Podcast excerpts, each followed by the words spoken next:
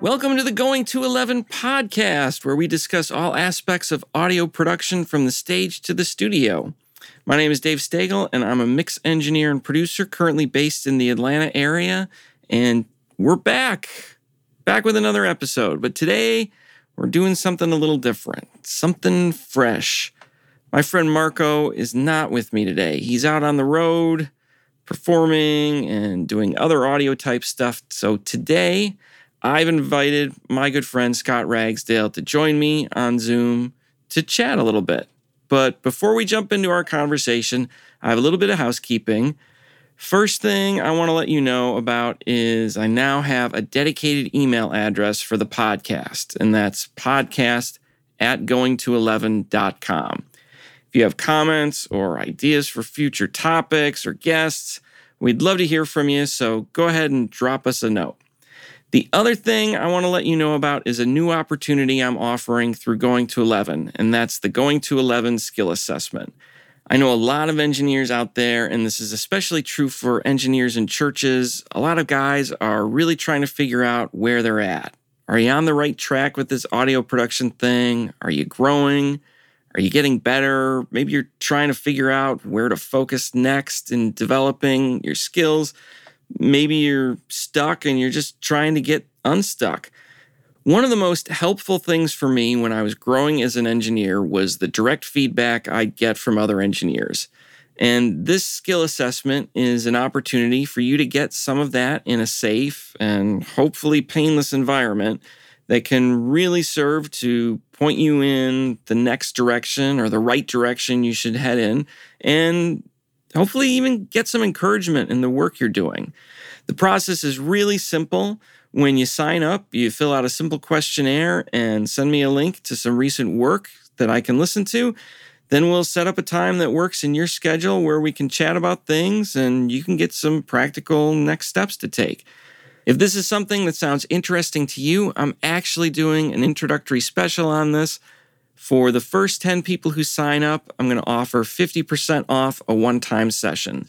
So if you'd like to find out more, please head over to my website, goingto11.com.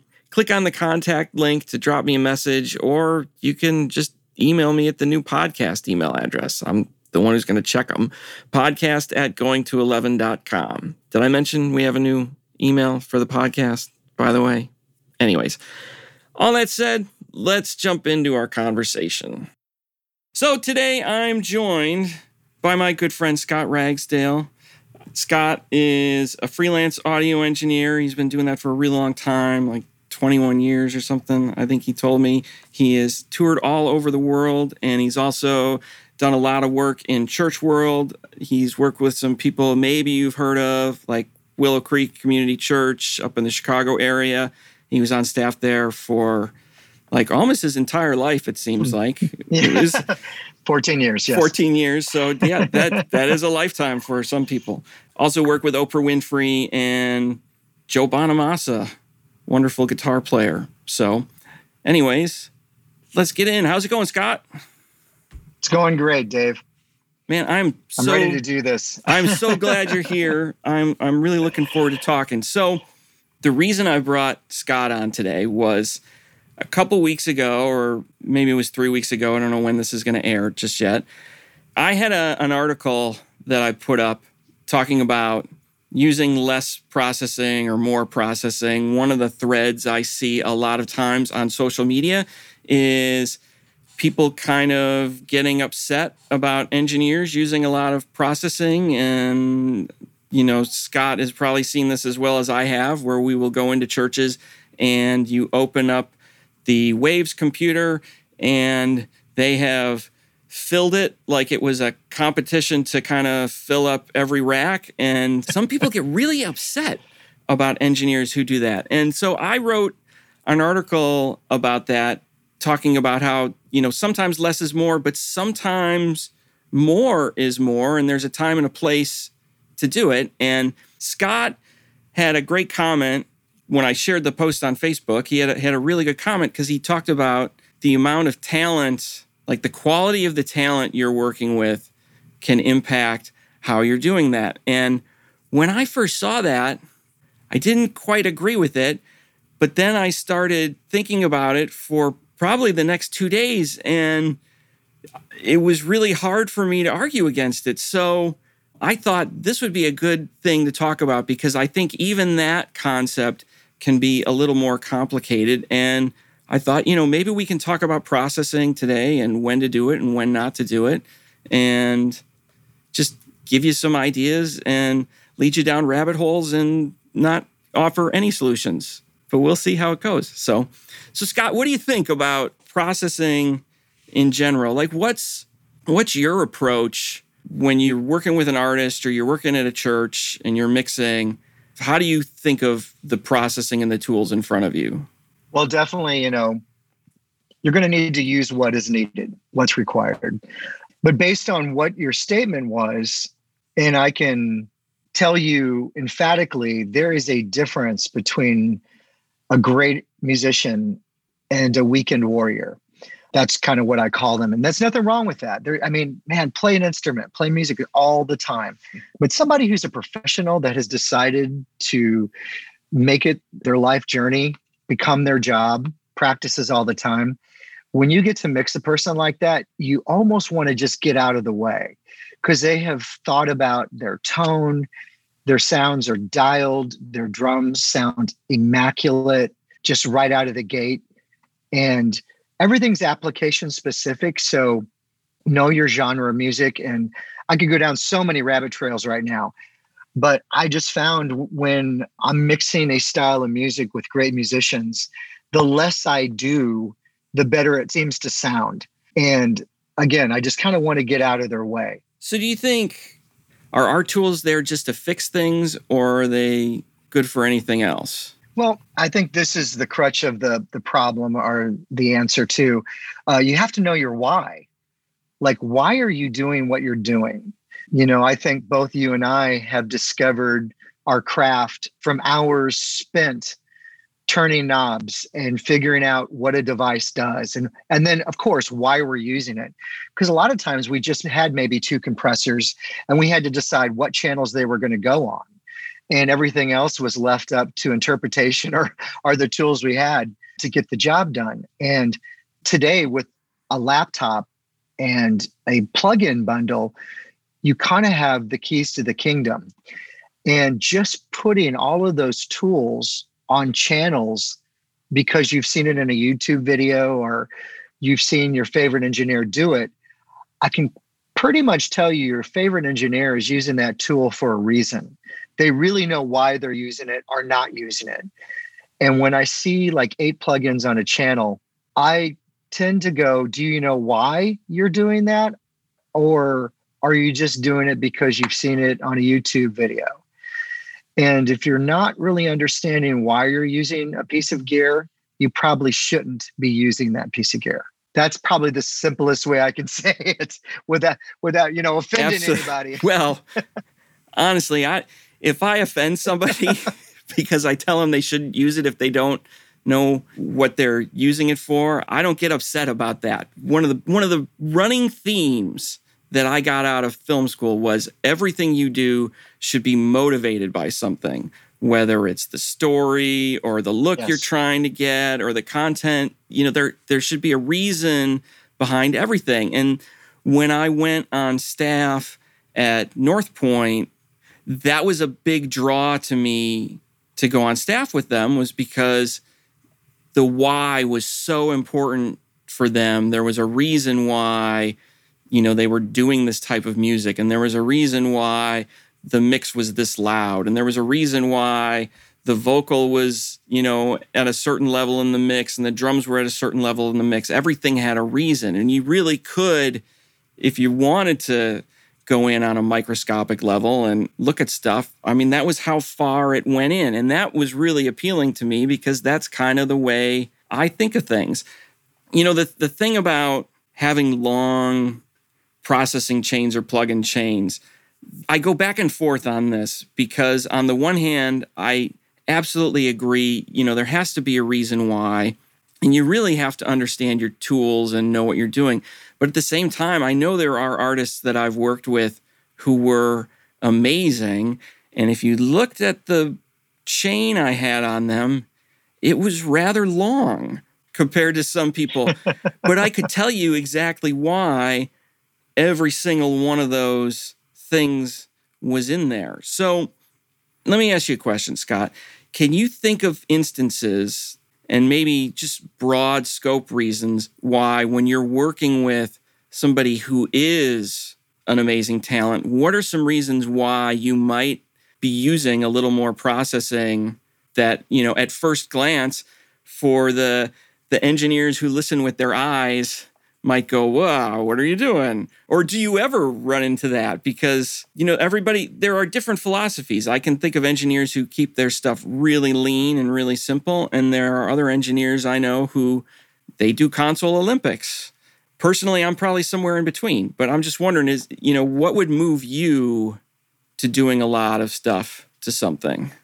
It would absolutely depend on what I need to fix or control or what's bothering me. I mean, those are tools to help shape a mix and get it to where you believe it should be within the constraints of agreement with the musicians on the stage, the producer, if they're in play, because those tools are doing things, you know, they're changing the sound.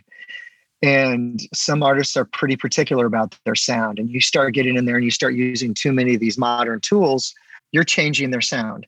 And that might be objectionable. And so you kind of got to get on the same page there.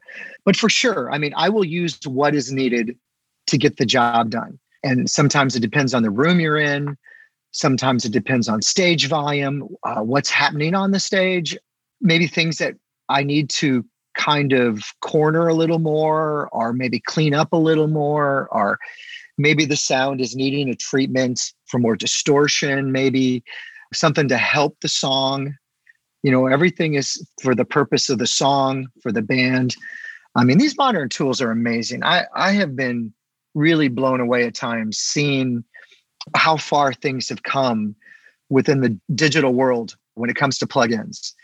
And i mean i came up in the era of analog and a lot of the sound signature that i still love is that sound. We, we you know we say tape saturation tubes and then you're finding a lot of this digital plugin technology is emulating that stuff.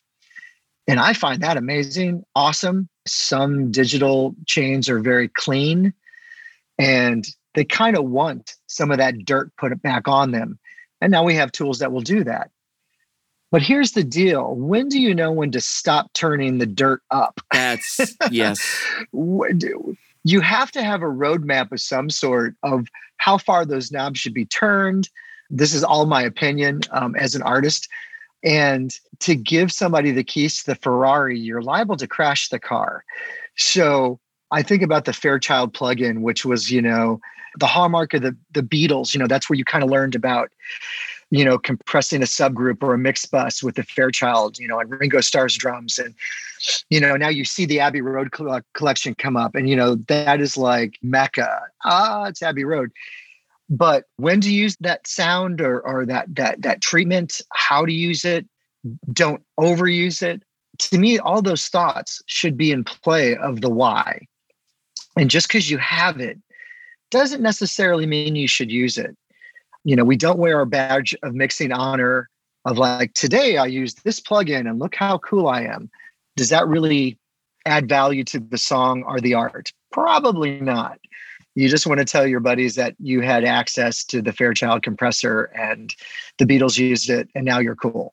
Yeah um, I, you know the, the thing with this stuff it's it's not a competition and the thing i was thinking about the other day is you know we all have access to pretty much the same tools nowadays. I mean, yeah. the Waves stuff, for example, and we're just using Waves here because you know we're we're talking primarily in terms of live sound today, and Waves plugins are really the main plugin used in live sound. There's some other manufacturers. The UAD stuff is starting to come out a little bit more, but the Wave stuff is out there. But whether it's Waves or UAD or Plugin Alliance, you can get a demo of this stuff and have it for seven days, 14 days. So with all of this, these tools that are out there, you know, you and I, we've been playing this game for a long time. So it's really easy for us to say, hey, be careful, don't overdo it.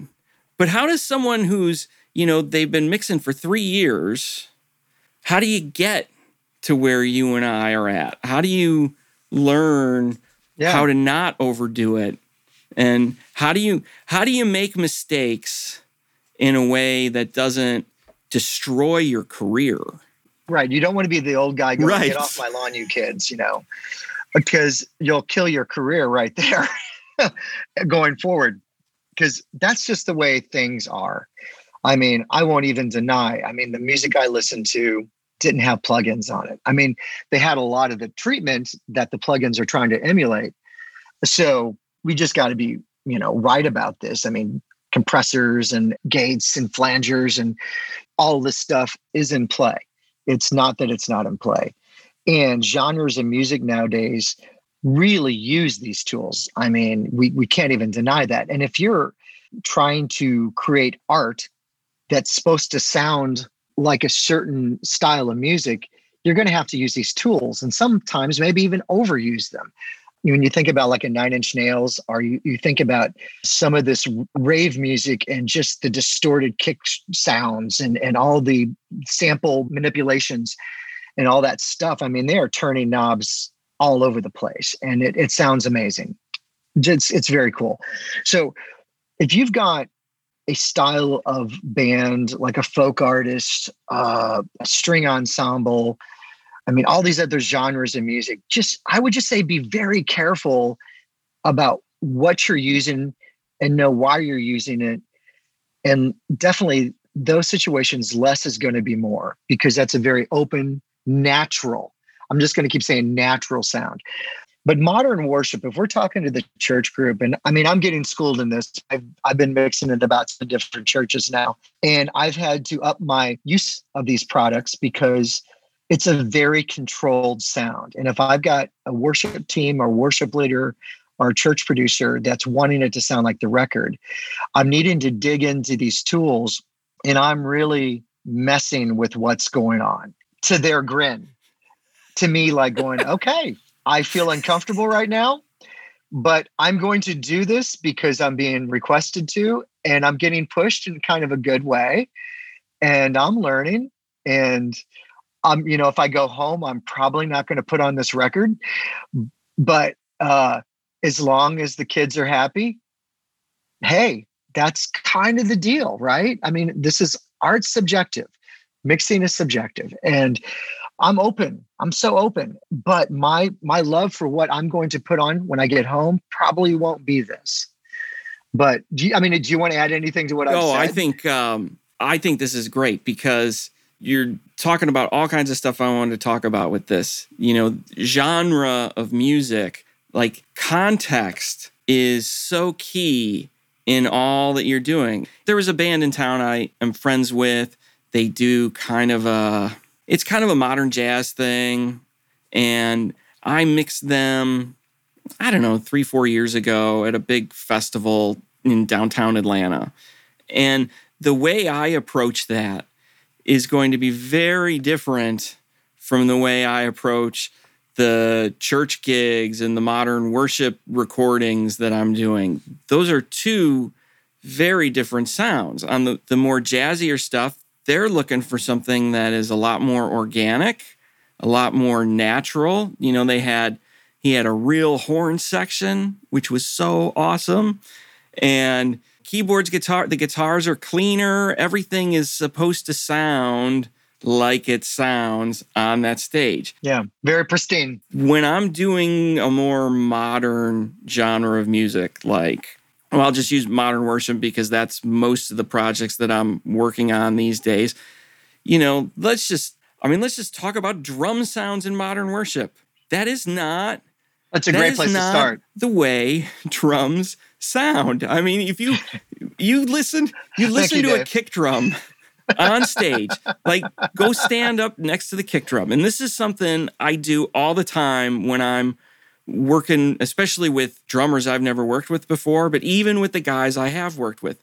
I go up and I stand next to them while they play the kit to listen to. What are they doing? What is what are we starting with here? Because this is kind of the direction they're going in. Now I'm going to have to go and fit it into the context of the music. And you know what I end up doing the drummers like, but with the compression and the shaping, I mean that's not what drums sound like. What you're hearing in modern worship, modern rock right now, and even getting into the like the country stuff, even your modern country. Uh, I mean, oh yeah, I listened to the latest Keith Urban. Is that country? I don't know. to me, it, it, it, sounds like something else. Dave, I, but the sounds, yeah. Dave, go I'm ahead, gonna, stop gonna, me. I'm gonna I'm gonna stop you for one second because you you've you've ignited a story in me oh, that good. just happened. So I'm mixing in this church, and the young engineer that I was following, who I was, you know, he was taking some time off. When the kick drum started, I'm looking at the kick drum and I'm like, that cannot be the kick drum I'm hearing. Like it's this killer Gretsch, beautiful kick drum. And what's coming to the PA is like some altered universe. I was I was not sure. And then when I pulled up the plug-in chain, you know, things like Smack, which was like a designer type plug-in and some other things. And it was like it was taking what the microphone was picking up and it was altering it to just this pointy, I'm going to date myself, almost Simmons sounding drum. It had no warmth, it had no body. It was just kind of this, it sounded like a triggered sample, to be honest. It did not sound like that natural kick drum. And it's funny, you mentioned the Keith Urban record, and I was listening to that Keith Urban record and I heard that same kick drum sound. And it challenged me. I'm like, okay, whoa. And I'm like, well, maybe this is the new game. Maybe it's to use these tools to take our sound sources and change them into, I guess I would just call it a modern sound and be okay with it. That's what the kids are listening to. I hate that's terrible to say it that way, but I mean that, that's what's kind of going on, and and even discovering some of these. Again, I won't mention names, but some of the churches that are really doing well in the modern church worship scene when I've watched some of the videos. Man, some of the toms and some of the stuff sounds completely triggered, are completely replaced, like sample replaced. Because I've done live sound a long. Some of them time. are doing that. And when I'm hearing uh, what man, when I'm hearing some of these drum sounds, I'm like, I'm really questioning. I'm looking at the drum, I'm seeing the mic, but I really don't think that's the natural drum or what I'm hearing. You know, and I'm going to add this last part. You know, when we started this, Dave, we used to call it sound reinforcement. Right. We were reinforcing the natural instruments and voices that were coming yep. from the stage. It's almost become sound design or sound creation from front of house with our tools. It's kind of almost a new way of thinking about the job. You know, there, there's a fine line to me between producing and mixing. And I think what we're doing, or at least what I'm doing as a mix engineer, really like if I went back 20, 25 years ago, back when I was a studio intern, what I'm doing would have been classified more as producing because there's a sound. I mean, you know, it starts somewhere. And going back to drum sounds today on records, I mean, look, newsflash, if if you didn't know, a lot of people use samples. You know, I had a conversation with Tom Lord-Alge about a year ago, and I remember I asked him about drum samples because he uses a lot of drum samples. His brother Chris uses a lot of drum samples, and they're winning yeah, Grammys. and have. I said, when when did this start? And he said, oh, right from the beginning, meaning the beginning of his career, which we can roll back to. Wow. With him, the first big record that he did was the Steve Winwood um, with Higher Love on it. Was that back in the High Life? I think it was back in the High Life. Yeah, great. Which great he album. won a Grammy for Best Engineered Record on his first, basically his first major project out of the gate. But one of the things I always liked about Tom Lord-Alge is he actually started in live sound before he went into the studio, and his brother kind of brought him in and brought him off the road doing that. But a lot of the stuff that's going on today, it's actually been going on for a long time. And some of the drum sounds that probably influenced me, which were organic, natural drum sounds, but a lot of times it was guys who were chasing, they were chasing that electronic drum sound, you know, that LinnDrum stuff from the mid 80s and stuff, because they didn't know that that stuff was fake and it was samples. And a lot of the samples, the other thing too, I want to say about drum samples, drum samples that we are hearing on records, they did start as real drums for the most part. The stuff's not synthesized, but they are processed in a way to make them sound the way they do. But that's just the sound right now. I, I was watching a thing with Steve Lillywhite, I don't know, a month ago or so. He did a really long interview. He's done a couple of really long interviews with Andrew Scheps, and I think he mentioned this in one of those. And he talked about how technology has always driven the music. So the technology that mm. we have access to right now, if if you think about it, you know, the technology that we have access to live sound right now is a lot of the same tools that all the bedroom producers have access to. So, yes. It might be beneficial. That's how you get your Right, exactly. Which literally in her. Yeah, which depending on who you talk to is either a good thing or a bad thing. I don't get why people were people were really upset about that record doing well. And I'm just like, why are you upset about someone doing well at music? Well, see, right. And you can't do that. You, you know, you can't do that because come on, it's like that's kind of the natural progression of life. We go from horses to cars, you know.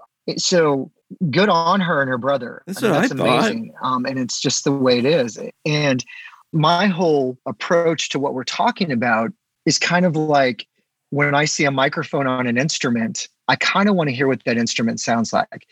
But in the case of where we've come in styles of music, uh, tracks have become such a thing that sometimes you don't know if you're hearing the guitar player on the stage or if the guitar is a track that's been done in the studio. That goes with pretty much every instrument on the stage. You just kind of don't know if there's a Pro Tools, you know, being run live during the event. I mean, they actually have positions on tours now. You know, the playback guy. Um, that's actually a paid position on certain artist tours, because I think sometimes our audiences have become so accustomed to it wanting to sound like the record and so many things have been done now in the studio that you can't really do live or maybe the most effective and cheapest way to do it is just use the studio tracks it's become a part of what we're used to listening to. And I guess that kind of comes down to what we're saying about the tools and about understanding the why and the plugins. It is to affect the sound, to represent the artist in the best way possible, but know when to do it and when not to do it. So let me ask you a question, Scott. When you're walking in nowadays, because you toured with Joe Bonamassa for a really good run, and to me, correct me if I'm wrong, when I think of Joe and I think of conversations that you and I had about what you were doing and approaching things. He was kind of a purist. And I mean, he's got he's got amplifiers that are 300 years old out there on tour and you know microphones that are you know some of the microphones were like they were a couple steps up from a tin can and a string you know and how vintage they yep. are and his, and his fans, fans, loved, it. it. I saw I saw you mix them a couple of times and it was great. I I loved those shows. It sounded awesome. When you're walking in now, though, and you're walking into like a church or working with a more modern artist, what is your approach to figuring out the context of how you should approach the music? Like, what do you, who are you having conversations with, and what are what are the questions that you're asking a lot of the time? Well, I'm definitely wanting to know, you know, what they're going to play or who, what artists they're you know they're using for that weekend service and i listened to it in depth. Luckily i got a lot of good friends out there that can help me figure out what tools are being used because i have to make phone calls sometimes. Like man i'm hearing this song and and i know something's being done and and again i'm very fortunate to have a pretty strong network that are more than willing to like help me figure out you know which plugin are or how they're doing it and to help me get to the end game. But for sure, I'm I'm wanting to know the tools that I'm going to be using and the style or the the artist that the worship band is going to be singing that Sunday morning or Wednesday night or whenever it's going to be. and I need to do my homework. And I mean, it's keeping me on my toes. I mean, it's it's like you said earlier. I mean, back in the day when we were doing the touring or just going and mixing a show from the analog world, everything was pretty much the same in the sense of we knew there was going to be a, a microphone, an XLR cable, a, you know, a, a channel strip, you know, an EQ. The flow, the in and outs was going to be pretty much standard from brand to brand. There were some changes here and there, but it wasn't as hard as it is now because so much things are kind of under the hood, are hidden. You have to know they're there from you know the the SoundGrid servers, the because we have IP addresses, and we've got Dante, and we've got all of this digital communication, and things aren't so before you in your eyesight, and you have to dig through menus, and you have to understand what's going on. I mean, I think that's why so many great tools like Robert Scovill's doing, let it helping you understand what latency is and helping you understand the digital world from the playbook of you know what's really going on when you're using these tools. So back to the original question, man. I, I if I'm getting called to do a job, I'm asking all those questions. I'm making sure I'm the right guy, and I also try to get into the room on a virtual sound check before the band ever shows up. So a lot of times you know, is there is there a day open this week that I can come and get on your system, pull up a virtual sound check, and sit with you know the worship leader or the worship producer or whoever's in charge, and so I am going to be able to dial in what they're looking for. I know how to mix. I've been doing it a long time, but to get to where they want it to be, I need to be open handed and just kind of be a servant in that moment and work with somebody so we both arrive to the end game cross the finish line at the same place. So, I mean, that's the best way I can say it. I think that's awesome. I think it's real easy, I think, for us as engineers to kind of get wrapped up in our own little world and think that we have all the answers and we have all the the best ideas for things and you know sometimes we have good ideas and sometimes we do but at the end of the day it's not our project it's not our band, it's not our music, especially for live sound. We're there to serve an artist, to serve a music team, serve a worship director in what they're going for. And I think it's important to kind of keep that in mind. And sometimes, you know, maybe sometimes you need to find something that's a better fit, which right now, in the context of our current global pandemic, right, that's tough. It is tough. I mean, there's for the live event industry being on pause. I mean, I've, we've had a lot of time to get better at our craft, kind of through watching YouTube videos, and so many uh, of the manufacturers have done product releases and wonderful, informative things. On the other side of that, it's also kind of frustrating because we've been in this time of not knowing when we're going to be able to go back and sit in our seats and do the jobs we love. So there's a lot of you know mental illness games that we've been playing too of trying to keep our spirits up. So I mean, there's so again many rabbit trails I could go down. I'm finding that for me to stay busy right now, it's the church world. I'm kind of back in my hometown area, so St. Louis has been very kind. I have found mixing in about seven different churches now. Fun, a new challenge on all the fronts that we've been talking about. I mean, I'm getting introduced to a lot of new tools. Again, mixing Joe Bonamassa was a much more pure thing very blues rock. Joe knew his tones, so I, would, I did not mess with it. I was told by Joe he really doesn't want any compression on the channel, no gate, limited EQ, and I honored that, and it worked fantastic. But in modern worship, the sound of a lot of those tracks and a lot of those things have been messed with. And so I have to open up waves, my wave SoundGrid, and look at the channels and appropriately apply the plugins that are needed to create that sound. And I'm I'm starting to find it fun. I you know at first it's just like oh there's so much to know and learn and here we go again. But you know I think that's just life and being fully prepped on the front end is what eases my anxiety because just to walk in would just be uh, a little overwhelming, even for an experienced guy like me, especially if I'm going to be using some tools that I've not used before. So I have those conversations of like, hey, let's get into that room, you know, a couple days before we have to mix this service and let me get on your equipment and look at what you're doing and wrap my head around it. And it's going to be better for everyone.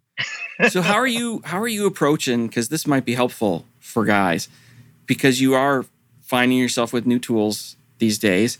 So what's your approach to kind of getting up to speed really fast on something you've never worked with before if you're in there in virtual sound check what is what are you doing well a lot of times i bypass everything first to be honest i turn the waves off i want to hear what's really happening because sometimes I think the judgment calls of what was being used could have been wrong. And I not saying I'm a know all know it all or anything like that, but I, sometimes I want to challenge why things are being done. If I really in my heart feel like, oh, this is wrong, I think we should probably like going back to this original thing, less is more. Maybe not use some of these tools because you know that's a really great singer up there, and we are we're taking the life out of her or him and some of these things are really unnecessary or the, the instrument has just gotten so processed that it's just become a thing it doesn't even sound anywhere close to what it originally sounded like to the point of just being destructive and wrong again knowing where to turn your knobs or how far you should turn them or what not to use i mean just because you saw it in a youtube video doesn't mean that is what you should be doing there's usually a reason why that engineer chose to use whatever the product was. And if you have a great player, man, we can't forget about dynamics and we can't forget about, you know, letting things breathe and sometimes sound like they sound coming from the stage. So you mean you mentioned walking to the stage and actually hearing what's going on. a lot of that's being lost. And I don't think we should get swing the pendulum too far to where we're not still remembering that there's a human being on the stage playing an acoustic instrument of some sort drums bass you know guitar and not changing it to the point where you it's unidentifiable as that being a drums bass or guitar treading carefully here are there any kind of trends that you see where when you're walking into a situation and discovering, oh, I think I think there might have been a better direction to go with something. Are there any trends that you're seeing when you're walking in on someone's setup where people are consistently like most people are they're doing this to something consistently and it might be something where people can kind of watch, you know, yellow flags, I guess, on stuff at all. If that makes That's sense. That's a really great question, man sometimes I see things like the C6 being overused. Oh, yeah. I see just a lot of just, you know, things being cut that add beauty to the vo- vocal. Um, you know, there's a reason to use that plugin for sure. But I think you can overuse that plugin to where you're, you know, dynamic EQing things to the point that the vocal is just being compromised and sounds like a thing. It, it doesn't sound beautiful and natural anymore or have warmth and you know a soaring kind of quality. Yeah um, i see. I i go into a lot of places sometimes where i find eqs that there is so much going on when i turn off the eq you get you get a good 7 to 10 db a gain back on the input because absolutely because all everybody's done is they've just you know, it's and and I get it. You end up and because I've been there. I did this when I was young and learning and messing up. Where you end up, it's like, oh, it's too bright, and you turn that down. And then I go, oh, now it's too dark, and I turn the other one down. Now it's too bright, and I go back to the other one, and I turn down. And you just keep, you just keep turning yeah, either end of the thing down, and all of a sudden, you have just basically pulled. I mean, it's the same thing as pulling the fader down at that point. Yeah, I mean, I've seen a lot of makeup gain at the end of plug-in chains. yeah, it, it, it, I mean, it's, I mean, I don't, I don't know how to quantify what I just said to you, but this thing that you just pointed out, I mean, is a real thing. I mean, there's gain structure things that need to be in play, and yeah, the up and down, back and forth, fighting you know this is pushing the audio up this is taking it back down this is correcting this. You can get yourself into a hole. And going back to the point of what I do a lot of time when I walk in is I turn it off again, just to hear is the gain structure set right? Is what's the original instrument or vocals? What does it sound like? Because I'm an artist too. And so I need to interpret what's going to happen or not happen, not based on somebody else's decision. Because the mix is ultimately my responsibility, it's my art. And so, yeah, that's, I mean, that's what I do. Yeah, I always, when I'm out training guys, one of the things I try and stress is the bypass button is your friend. We should always be able to turn something off and back on, and it should get better, or at least get closer to where we're intending it to go because it's it's real easy and, and again i'm not opposed to having long plug-in chains i I have done it. You you know, I have videos on no. I have videos on YouTube where I mean if you if you looked at the vocal chain in one of my, you know, mix sessions in my studio, it's pretty long, but I could tell you what every single one of those does. And if I turn them off, each one of them is going to make it worse as I turn it off. And I think that's what you need to be able to do. But the, there's a danger that I'm aware of and I go into this knowing that, but I think sometimes guys, they don't necessarily have this.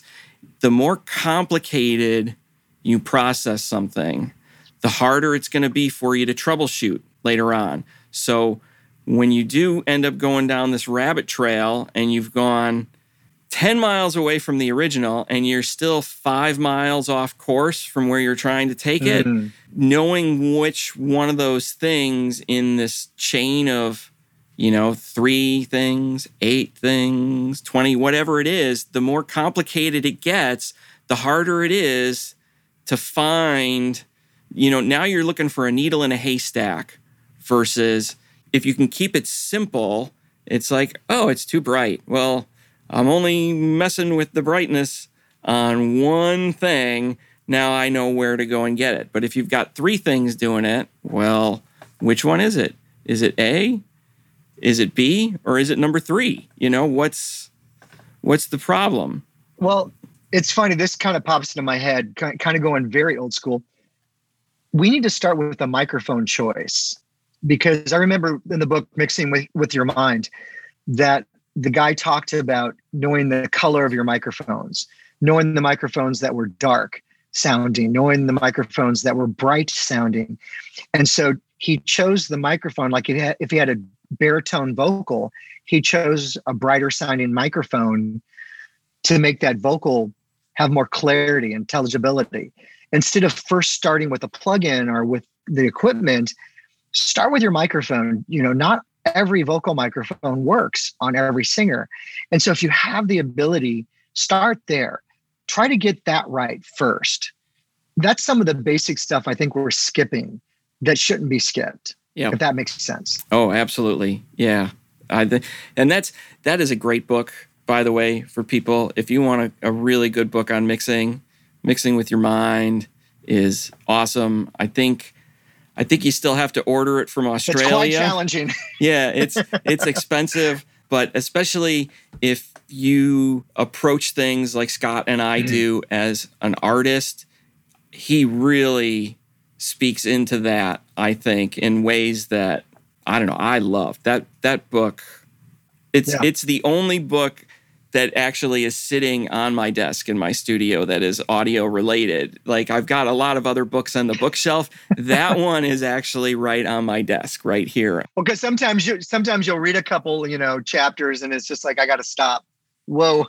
and wrap my head around these concepts because they're so good. Yeah, and I wish I wish he had an ebook version. You could get it for Kindle. Um, as far as I know, you can't, but I think it is it is definitely worth picking up. So before we wrap this up, Scott, we can geek out on gear a little bit. You and I aren't the well, I guess I kind of am sometimes. I go I go back and forth on my love hate thing with gear. There are some weeks I'm totally over it and I just want to make music, and other days I, I mean, I love it. I mean, it's it's it's fun. It's fun to turn knobs. It's fun.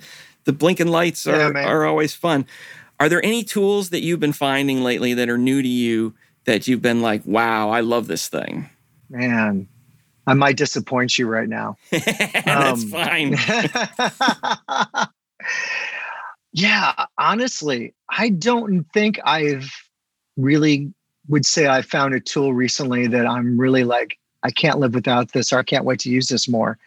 Because so much of who I am is more of the artist because I was such a musician before I started mixing that I, I still gravitate more to instruments and musicians and that type of a thing.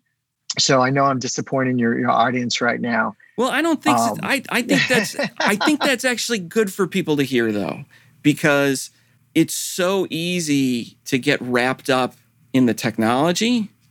And yeah. sometimes I think it's it's easy to go, you know, you watch a video on YouTube or mix with the masters or you go hang out with somebody at a show or at their church and it's real easy to kind of get into this sort of gear envy kind of thing. Right. Which correct. That's a really unhealthy place to go, you know?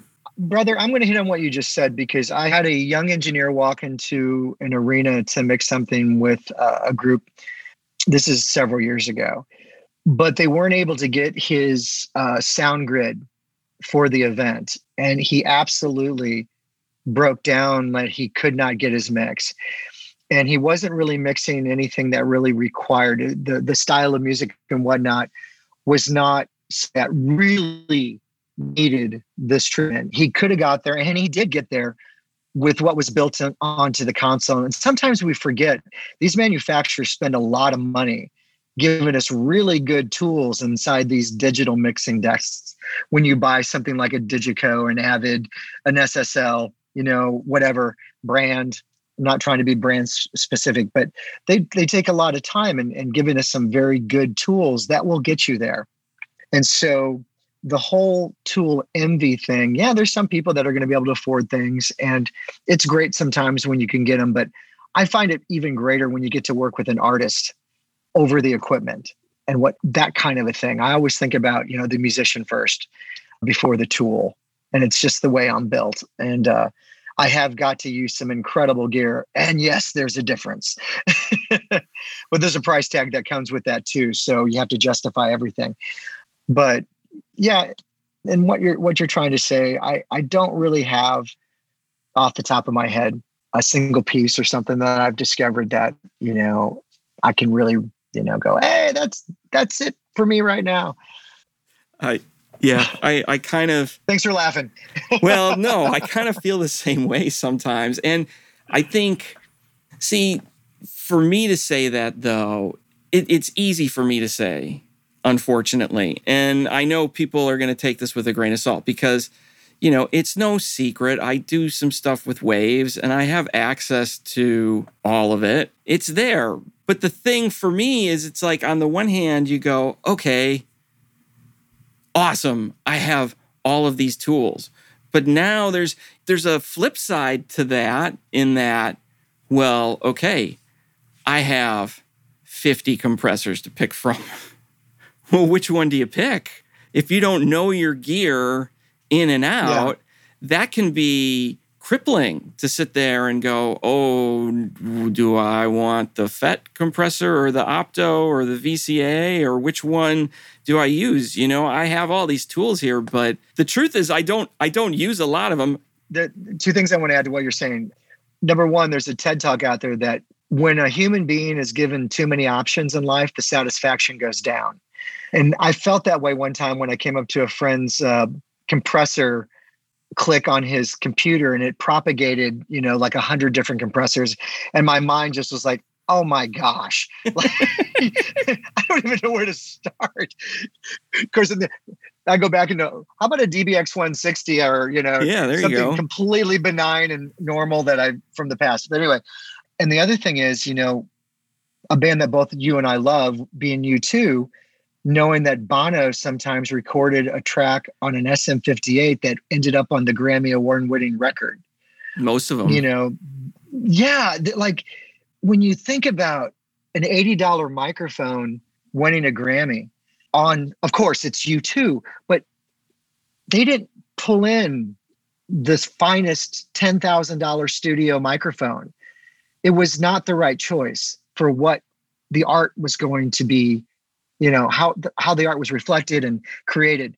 And so that's kind of that's kind of what I'm talking about. You know, here. Michael Jackson's Thriller, well, a lot of Michael Jackson's vocals that he did with Quincy Jones, he was on an SM7 which exactly which is the 58 and 57 on steroids to me i've been doing a lot of projects lately with sm7s and it's like hey this is it sounds like a vocal once yeah and, I'm, i say that for the younger guys out there that need to know that like relax you can still get a great mix on the tools you have and just go for it i mean there's things people are using GarageBand, and it's ending up on records so come on cool Scott, I think this has been a great conversation. There's a lot of good stuff here. Go back if you're listening to this and you made it this far, go back and listen to it another three or four times because I'm sure there's some stuff you missed. Where can people get a hold of you if you want them, or maybe you don't want people to get a hold? No. Where, where, how can people how can people find you on social media and get in touch with you? Sure, I am just mainly on Facebook. I'm the old guy. I set up an Instagram account and I've never posted to it.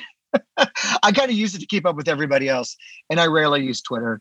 But uh, Facebook is where you can connect with me, and I pretty much answer anybody. If you if you hit me up with a question or you want to, I love talking to other engineers out there, guys, girls that are trying to take this path that I've been on, been in on, and uh, so yeah, it would be Facebook. Well, Scott, thank you so much for being here today and chatting. It's been great to catch up with you and uh, hopefully we can do this again sometime. Yeah, maybe we can get on a plane soon. You know, I'm I'm COVID actually I'm getting on a plane this week actually. So awesome. Maybe we'll see. we'll see. we'll see. Scott Ragsdale, everybody. I've known Scott for a long time, and it was great catching up with him to record this. I wish I had recorded all of the stuff we talked about before and after the quote unquote official start but I broke my rule and I wasn't always in the red. So maybe maybe we'll get to revisit some of those nuggets in a future episode. Anyways, thanks so much for listening today. If you want to keep up with articles and videos and future podcast episodes I'm releasing, I'd appreciate it if you could head over to my website, goingto11.com, and subscribe to updates. There's a little box that comes up on the bottom of the page plug your email in and hit subscribe. You can unsubscribe at any time. You can also email podcast at goingto11.com with comments, suggestions, ideas you've got. And finally, of course, you can find me on social media. I'm at FOH Dave on Twitter and FOH Dave1 on Instagram. If you've enjoyed this podcast, please do me a big favor and share it with someone you think it will help you know, leaving a good review over on Apple Music doesn't hurt either, but I think it helps even more when you just share it directly with someone you think will benefit for it. So, again, thanks for listening today, and I will talk to you soon.